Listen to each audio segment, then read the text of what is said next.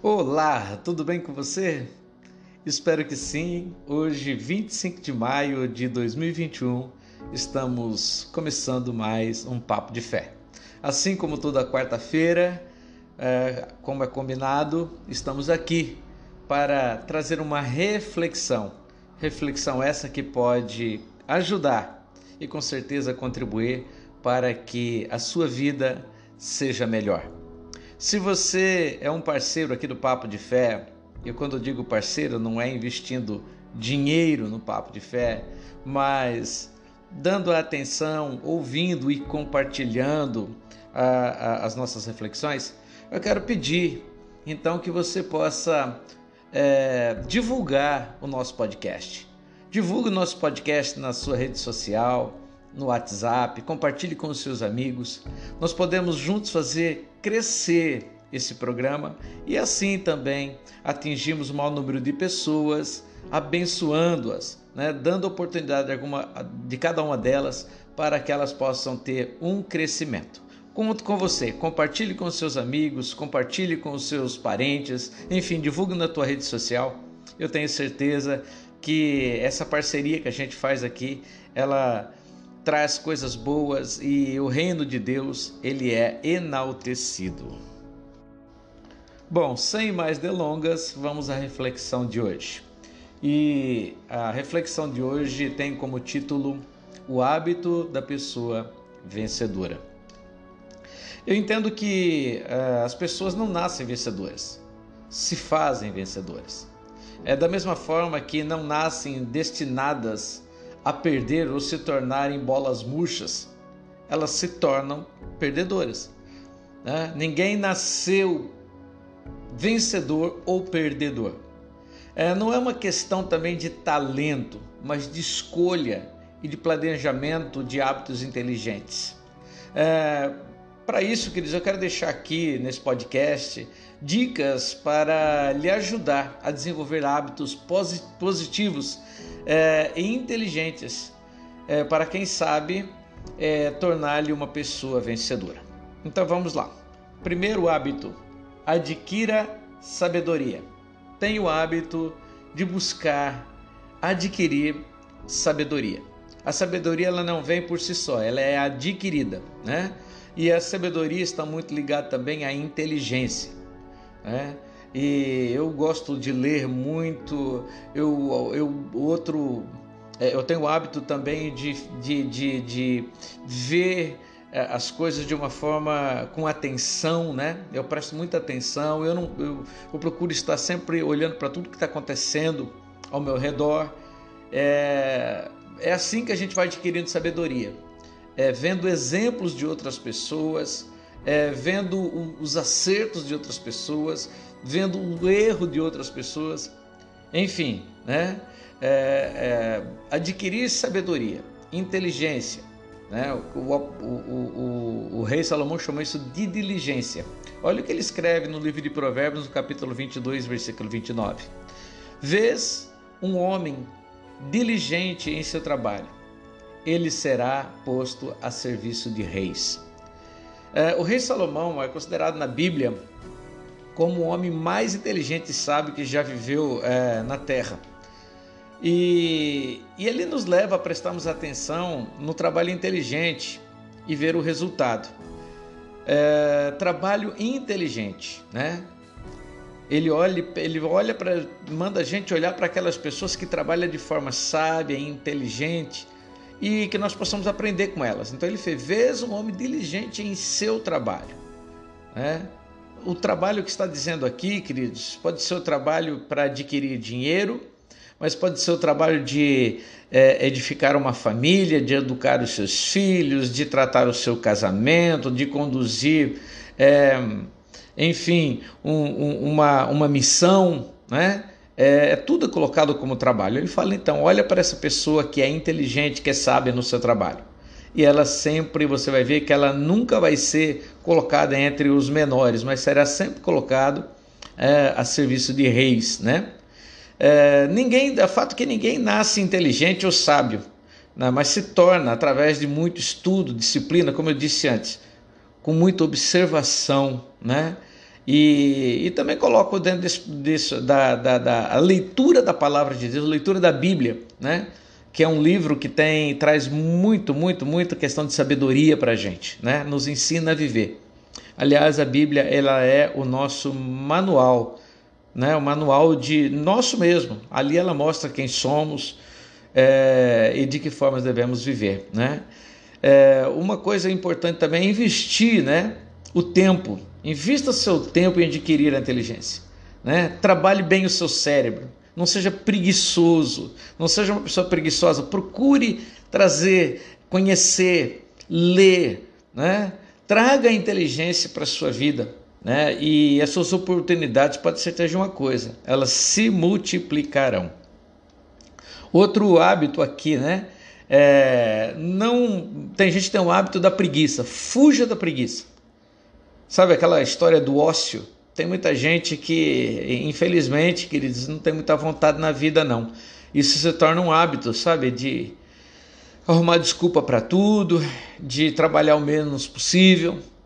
Eu falo para você que não há pobreza que resista ao trabalho. O trabalho, ele é uma forma poderosa de sucesso, né? Olha o que Salomão escreve em Provérbios 20, versículo 4. No trono o preguiçoso não trabalha, na colheita, procura e nada encontra. É, a verdade é que o trabalho é a forma mais abençoada de sermos prósperos. Sem trabalho não há prosperidade financeira, é, enfim, né? E, mas a preguiça ela é inimiga, inimiga da prosperidade e do sucesso. E ela resulta em ignorância, né? E, irresponsabilidade. A pessoa que é preguiçosa, ela é irresponsável. A pessoa que fica protelando, pessoas que falam amanhã eu faço, pessoas que estão vendo que é necessário fazer aquele trabalho ela não faz, é, é, é, ela se torna uma pessoa irresponsável. A pessoa que não quer ter trabalho para educar os seus filhos, que não quer ter trabalho para é, edificar a, o seu casamento, é uma pessoa irresponsável, né? Salomão chama isso de insensatez. Né? É, a preguiça ela também gera um, um, um doloroso obstáculo para a realização pessoal. Olha que Salomão fala em Provérbios 15, 19. O caminho do preguiçoso é cercado de espinhos. A preguiça gera doloroso obstáculo para a realização pessoal. Põe isso no teu coração. E a preguiça ela tenta alcançar a todos. Quem de nós, né, já não sentiu aquela preguiça, aquela vontade de não fazer nada? E pasmem, tem gente que faz da sua vida a preguiça um hábito e, e realmente são pessoas que estão passando por muitas dificuldades e pode ter certeza de uma coisa: essas pessoas chegarão a lugar nenhum e e a sua vida ela é uma vida é, de muita dor, de muita lamentação. É, um outro hábito, queridos, que eu quero falar aqui é o hábito de um bom relacionamento. É, desenvolva o hábito de se relacionar, de criar bons, bons relacionamentos com as pessoas, né? É, olha o que também Salomão, o rei Salomão, o grande sábio, ele escreve em Eclesiastes, capítulo 4, do versículo 9, é, 9 e 10. Melhor que haja dois do que um, pois o trabalho de ambos dará bons frutos. Se acaso um deles caia, o outro erguerá o seu companheiro. É, quando desenvolvemos bons é, relacionamentos, é, temos mais chance de vencermos. Isso é um fato. Né? É, e sempre teremos a segurança de termos alguém para nos ajudar.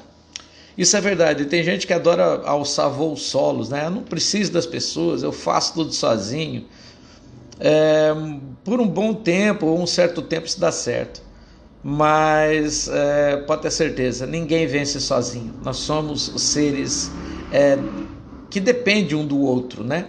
Não adianta nada você produzir um produto de qualidade se você não tem quem venda o seu produto, né? O, o, o, o fabricante ele precisa de é, de alguém que coloque seu produto no mercado, de alguém que desenvolva uma, uma linha é, é, de marketing, né, que desenvolva um bom marketing do seu produto. É, o, o, o, dono, do, o, o, empresário que produz, ele precisa ter um bom relacionamento com os seus é, consumidores, né, com seus clientes, enfim. Então a gente somos é, dependentes, interdependentes, né? E fazer bons relacionamentos, desenvolver bons relacionamentos é uma é, desenvolver esse hábito de se relacionar bem com as pessoas aumenta muito a nossa chance de ser uma pessoa vencedora, né? Uma pessoa de sucesso. É, por último, é, escolha, o, é, escolha o hábito de se comparar a si mesmo, nunca aos outros. Esse é um problema sério. A gente vive num mundo de competição. Né? E a verdade, essa competição de um com os outros não, não leva ninguém a lugar nenhum. Né? A gente tem que competir com nós mesmos. Né? Eu entendo que até numa corrida de Fórmula 1 ou uma corrida de, de veículos, onde está ali o corredor e ele tem um relacionamento com a sua equipe, que são os mecânicos, que são, enfim, toda, toda a estrutura que tem uma equipe, né? Vou falar aqui da Fórmula 1 ele, ele não vence competindo com os outros, ele vence competindo consigo mesmo, a equipe trabalhando para melhorar a cada dia, cada uma trabalhando dentro de si. Então, aquele que consegue vencer a si mesmo no dia a dia, suas dificuldades, fazer um carro melhor, é, é, desenvolver uma, uma, o, o piloto, né, uma, uma, um jeito de dirigir melhor, ele acaba vencendo, né?